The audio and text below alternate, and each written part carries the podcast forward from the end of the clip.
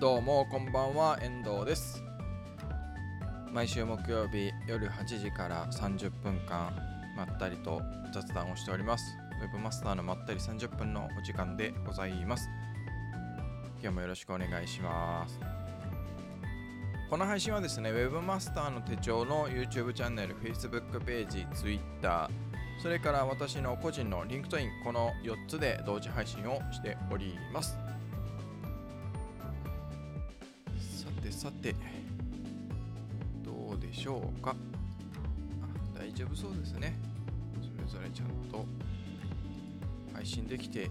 いるでしょう。あ、千田さん、こんばんは。今日もありがとうございます。よろしくお願いします。で、えー、この配信はですね、えー、終わった後、それぞれ、えー、プラットフォームで動画が残ります。あとは音声のポッドキャスト配信をしております。え Google Podcast、Apple Podcast、Amazon Podcast、Spotify などなどで配信をしておりますので、気になる方は Web マスターのまったり30分で検索をしていただければと思います。さて、えー、今日の話題ですが2つです。1つ目がですね、商品を売らない店舗ということで、シーンと ZOZO というですね、えー、テーマで話したいと思います。で2つ目が考えるべきは発行方法ではないっていうね、えー、この話をしたいなと思います。でまあ1つ目の話題のその商品を売らない店舗っていうので確か今週だったと思うんですけどシーンっていうなんか中国発？中国？台台湾発なのかな？ちょっとすいません。あの情報が定かじゃないんですが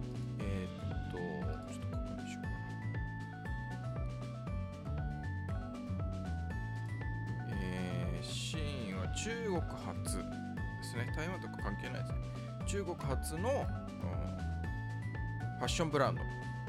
C っていうのが11月13日に原宿にオープンしたと。ショールームがオープンしてるんですね。でまあなんかちょっと話題にもなって、えー、いましたけどもなんかこのシーンっていうのはまあそのなんかね環境問題うんぬんとか労働問題うんぬんとかってまあいろいろ言われてるようですが僕はまあそこは別に話すところじゃないなと。僕がですね話すところじゃないなというところでそのシーンのショショールームというか、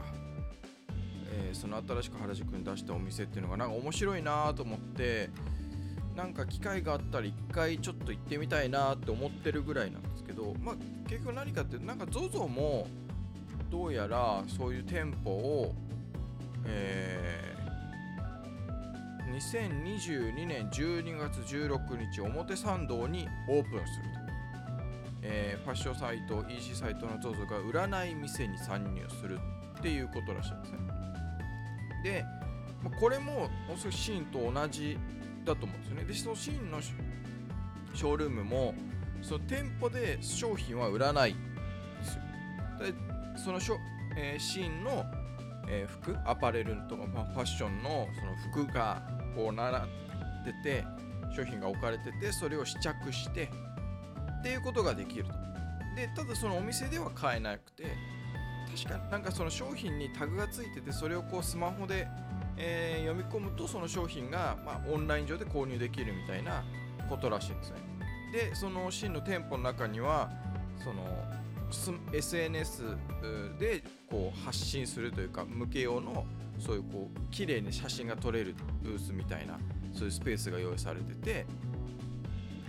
っていうことみたいなんですね。でなんかま ZOZO の方も、まあ、同じようなそういうね SNS で投稿できるようなスペースが作られるのかどうかっていうのはちょっと分かりませんけど、まあ、12月なんでねオープンが。でどっちかっていうとその ZOZO の方は、まあ、もうその店舗で販売しないっていうのは同じなんですけどその試着をしたりコーディネートみたいなのの相談もできる。で、えー、となんかその記事によると完全予約制で接客時間は2時間。すごいですよ。ねもう完全にそのスタイリストの人が、えー当日は AI とプロのスタイリストが来店者に合わせてそれぞれコーディネートを提案すると。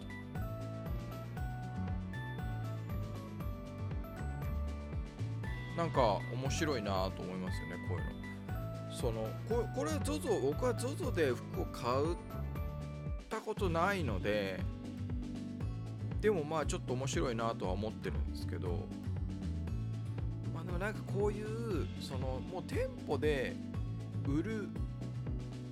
売るために店舗を作るっていうことが正直まあいらないっちゃいらないわけですよね。でそうすると店舗でその在庫を抱える必要がなくてその商品が1点そこに置かれていればよくてわざわざそこでそのね、レジのうんぬんとかもないしただ実際にやっぱりまあ服なんか特にそうだと思うんですけどこう実際に着てみたいとか手に取ってみたいとかその記事とかねその写真とかその動画だけじゃなくてちゃんとこう自分自身で試着をしてみたいっていうのが、まあ、あると思うんですよ。で、まあ、実際僕なんかもやっぱりそのユニクロで、えーまあ、ある程度ねもうサイズが決まっているもので、まあ、間違いないものとか、えーはもうネットで買っちゃいますけど例えばなんかズボンとか、まあ、パンツとか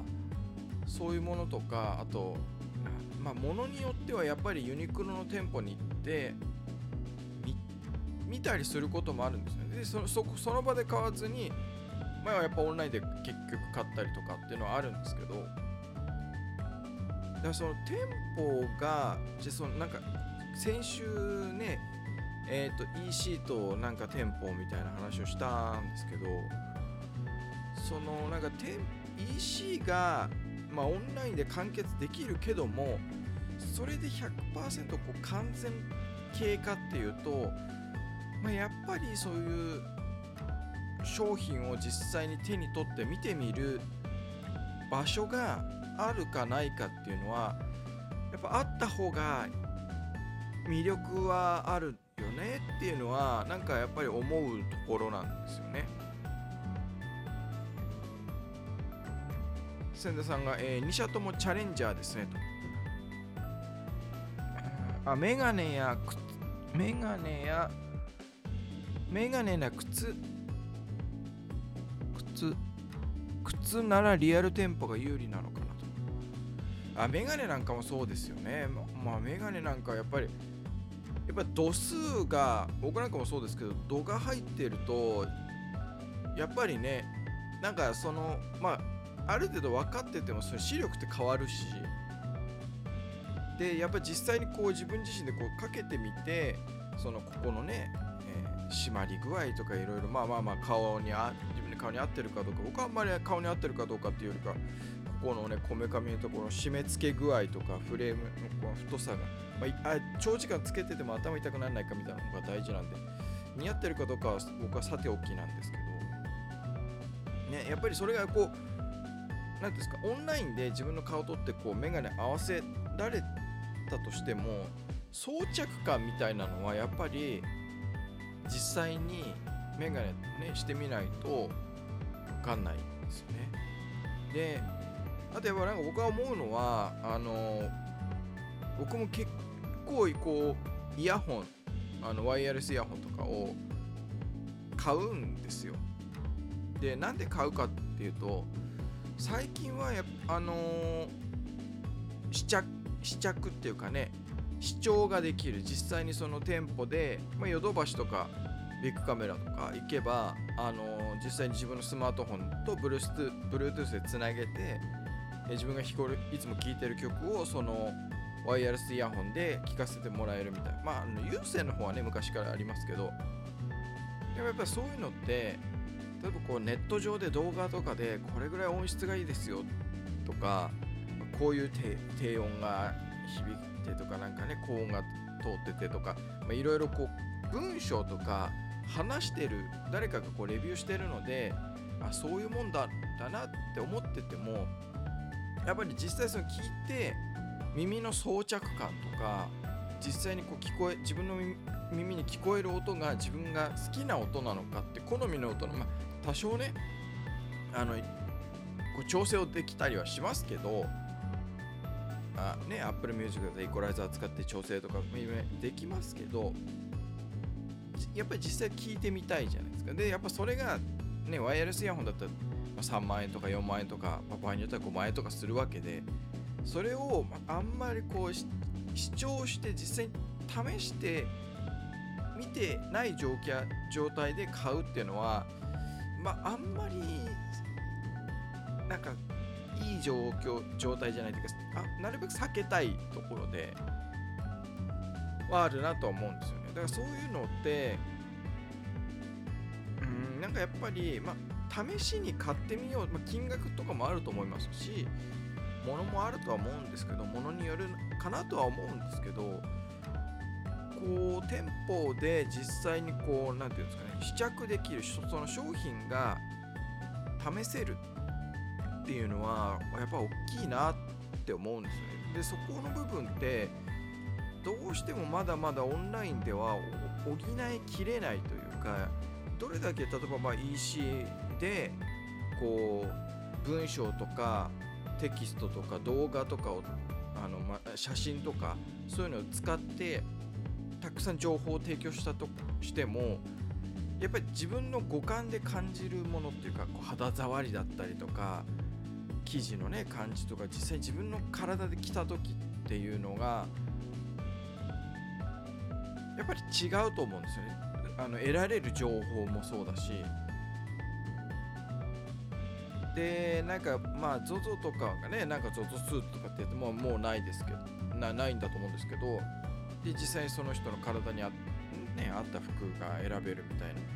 でも体に合うだけじゃないんですよね多分。その着た着た自分を見て似合ってるか似合ってないかとかそれが着た自分が好きかどうかみたいな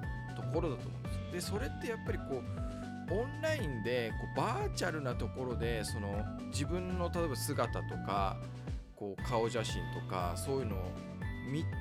に合わせてそのオンライン上で服がこう着せられてたとしてもいまいちなんかちょっとリアルじゃないというか自分ごとになりきらないみたいなとこがなんかあるよなっていうのは思うんですよね。やっぱそういう実際にまあもちろんねそのもうネット上だけでいいですっていう人もいると思うんですけどそれプラスやっぱりこうリアルに試してで買いたいっていう人がまあいるしそれはそういう風になるのもなんかよくわかるなっていう感じはするんですよ。ただまあもちろんねその店舗なんでなんか先週も話した気がしますけどその全国に47都道府県に必ずその店舗が作れるかって言ったらやっぱり難しくてこの子がねそのシーンであったり ZOZO でも、えー、ね、原宿と表参道って、まあ、東京ですよね。だからじゃあそのシーンの商品を実際に試してみたいからってじゃあ沖縄から北海道からだけじゃないですね、まあ、九州とかからわざわざそのお店に来れるかって言ったらね、高い交通費を払ってその店舗まで行くって、まあ、そう正直そうそういう、まあ、もそれもねもちろんブランドによるとは思うんですけどうんまあ ZOZO にしてもそうだと思うんですけどね。だからまあやっぱりそれはとそこの店舗というかその場所の制限がかかるんで場所に来れる人じゃないとその経験というか体験はできないと思うんですけど。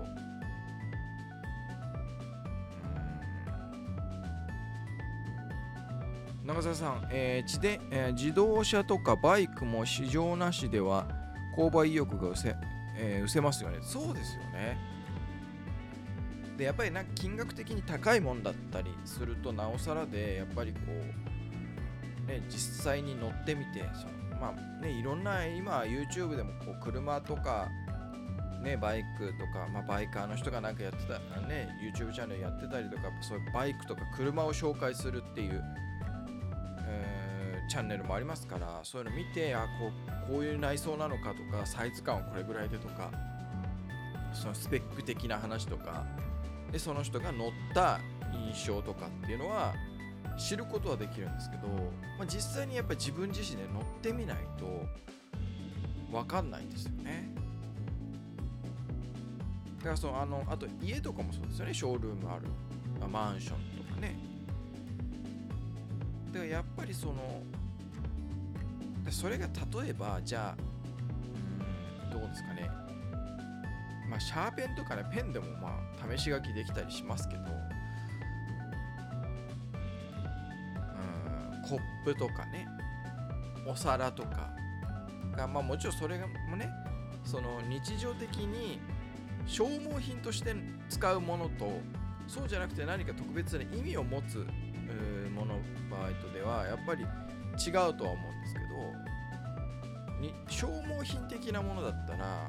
まあ、ある程度別にそ試さなくてもその買って試すっていうことが成り立つ商品もあると思うんですけどやっぱりねその実際にこう見見れるっていうのは大きいなと思うんですよね。だこういうのだと占いまあこれその占い店舗に該当するかどうか分かんないんですけどあの成田空港で働いてる友達がいてでそのなんか成田空港には任天堂があの出店してるスペースがあるんですよでそこでは商品そ、えー、例えば任天堂スイッチとか、えー、そういうゲームを実際にそこでプレイすることができるらしいんですね。でできるんですけどそこの店そのスペースでは同じようにこう商品は売ってないらしいんですよ。であくまでも任天堂のゲームとかこうなんかマリオだったかなんかこう大きな人形があってなんかそこで一緒に写真が撮れるとかっていうそういう体験はすることができる。で体験の提供するけど商品の提供はしない。でなんか結構その海外からね来た。まあ、今ちょっとコロナ禍になってどうなのか分かんないですけどコロナ禍以前だったらやっぱ成田空港海外から人が来てでそそこの小さい子供とかあるいは日本のそういうゲームが好きな人とかが実際にその、えー、ニーデンドのスペースでそのスイッチのゲームをしたりとかでこう対戦ゲームしたりとかって遊んだりしてでこれどこで買えるんだみたいな話になってもやっぱりそのその成田空港内では売ってないのかな？そうでその任天堂のスペースでも売ってないしみたいな。そういうのもあるんですよ。だからなんかその話を聞いた時にまあそれは結構なんか任天堂だからできるのかなっていう気はしたんですけどなんか一、まあ、ゲームっていうかなんかそのあまり知らないねところのその任天堂っていうブランドがあってその上にあるから、まあ、成り立ってるのかなっていうそこで収益をしな上げなくても体験を提供して、まあ、多分結果どっかしらで買うとは思うんですよね。面白いとかなればそこそれまあ一般のその中小企業で真似をしよっぽど商品力が高ければあの成り立つかもしれないんですけど、まあ、まあ普通だとなかなかないんじゃないかなっていうそこまで振り切った、ね、もちろんそのスペースの賃貸料もかかるわけですしそこまでできるのはやっぱ任天堂ぐらいのこうパワーがないとダメなのかななんて思ったりしてるんです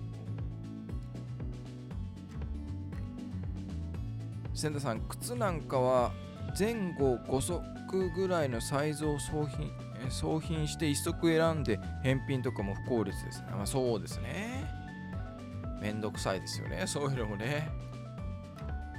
で、なんか靴ってもう難しいですよね。なんか僕もそうなんですけど、やっぱこう足、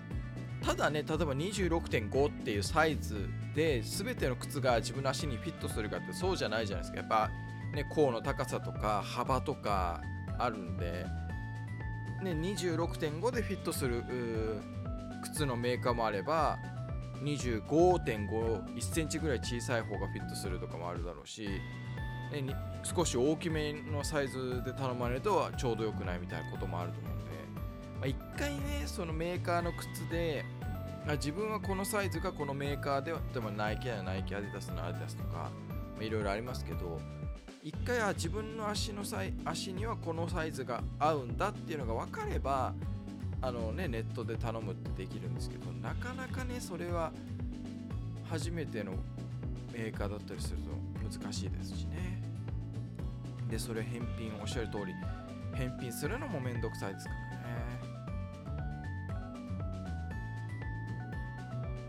まあでもやっぱり実際にね試せる場所が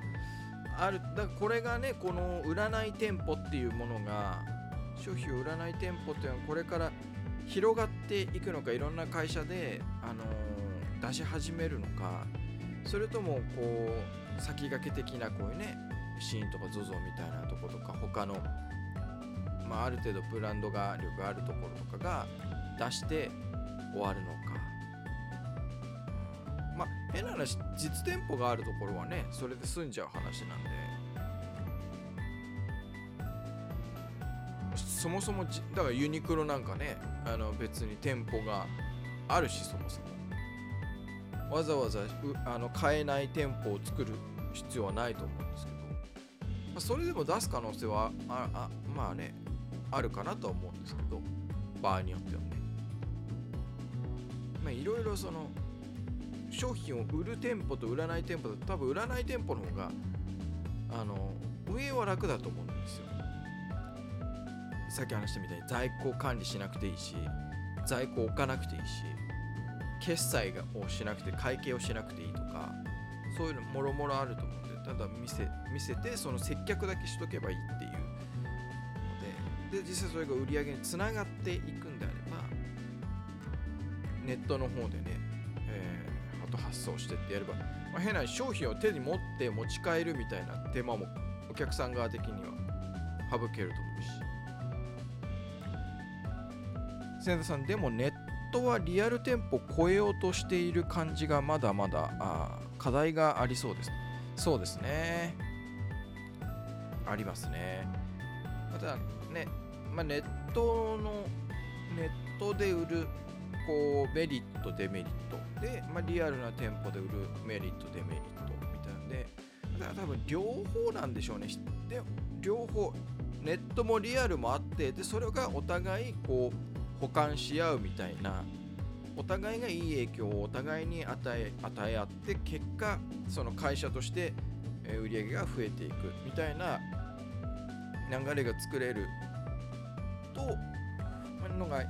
現時点では理想的なのかな。っていう感じがしております。ちょっとねなんか僕は面白いなと思って。シーンの方とか。まあまあまあ別にシーンの服が欲しいわけじゃないですけどその店舗を見てみたいなっていうのが僕はなんかすごいありますね。なんか ZOZO の方もそうですけどね。ZOZO なんかもその変な話僕なんかもうファッションに対して興味がなくて好きな服を着てるだけなんでまあそういうねスタイリストさんとかにもう選んでもらったここれで着てくのがいいと思いますよって言うとあそうなんですか？って言って切れちゃうタイプだったんでそういうのも体験するってのもありかななんて思ったりしますね。あ瀬尾さんどうもです。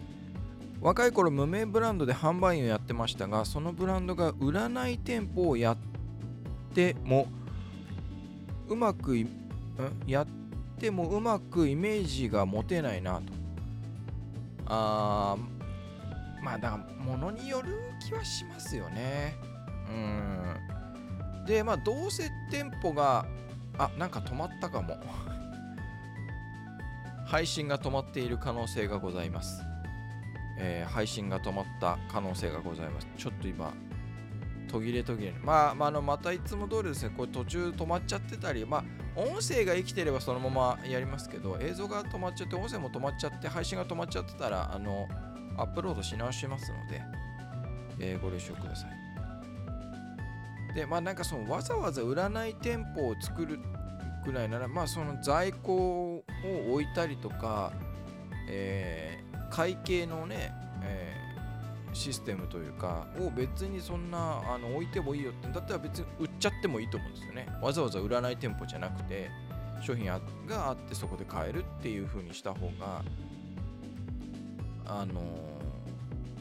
ー、それでいいじゃんっていうことも十分あるとは思うんですけど。ね。だからまあどうなんですかね。まあもうおっしゃる通りなんかまあブランドによってはあんまり合わないかなっていうこともあると思いますしあとまあさっきも話しましたけど商材とかねね扱ってる商品とかによっては合うもの合わない。まあ合うもの合う場合もあるだろうし合わない場合もある。そうかなって感じですね。はい。じゃあ残り5分なんです、まあ、サクッとかん次のテーマの話題の考えるべきは発酵方法ではないっていう話をサクッとしちゃいたいなと思います。なんかもうネット回線が回線が全然ダメですね。書いとこ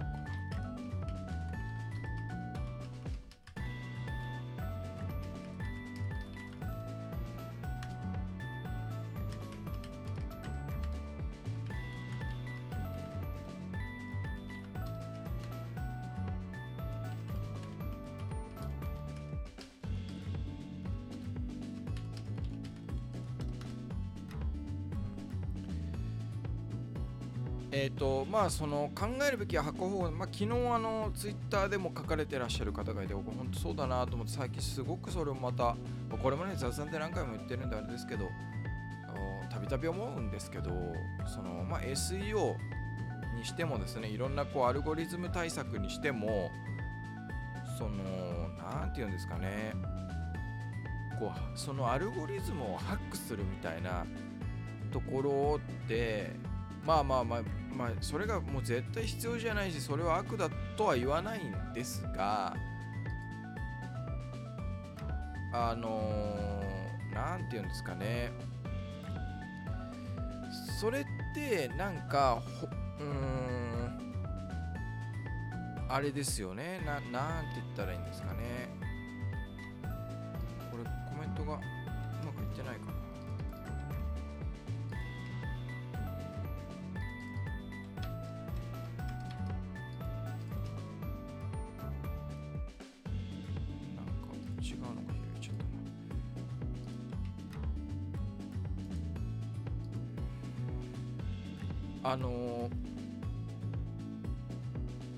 が大事じゃないよねっていうか、まあ、そういうハックをするっていうのが土台にはなり得ないと思うんですよ。やっぱりその自分たちのそのお客さんのことを考えてお客さんにとってはこういうふうにするのがいいだろうと。でお客さんがハッピーになる、まあ、幸せになる笑顔になるには自分たちとしてはこういうことをやった方がいいよねっていうのがまず大前提としてあってでじゃあそれをやるにはこういう手段があるこういう手段がある。でそれを最適化していく上でハックみたいなのがあるみたいのっていうことであればまあわかるんですけどこのお客さんにとってのことを考えずお客さんの顧客の人のことを考えず何て言うんですかねこそこを置いてってしまってえーこうハックでたくさんのこう SEO だったらキーワードで上位表示する方法みたいなこうやれば上位表示しますみたいなことって、まあ、単にアクセス稼ぎをしたいとかっていうことならまあいいのかもしれないですけどそれって本当にそのどれだけ意味があるんだろうっていうのはまあ意味がないとは思いませんけどなんかあんまり効率的ではないなあっていうのはちょっと思うところなんですよね。でやっぱりこうお客さん今話したようにこう自分たちのお客さんにとっての理想的な状態こう会社とお客さんだったり商品サービスとのお客さんとの関係性とかあるいはまコミュニケーションだったり、えー体験だったりお客さんの体験だったりそういうところで最適なものっていうのを考えていくっでそれを考えるのがまず大前提。でそれがやっぱ土台にあるべきだなと僕は思うんですよ。でないとやっぱ結局そこがないからアルゴリズムに振り回されちゃったりとかっていうことになっちゃうんじゃないかなと思うんですよね。っていうのは僕はその土台のところを考えずにやったことがないので分かんないんですけどそう見てると。見てるとそうなんじゃないかなっていうふうに見えるっていう話なんですけど。やっぱそこお客さんのことを考えてでじゃあそのためにどうしようか、ね、こうこうしたらいいああしたらいいっていうのが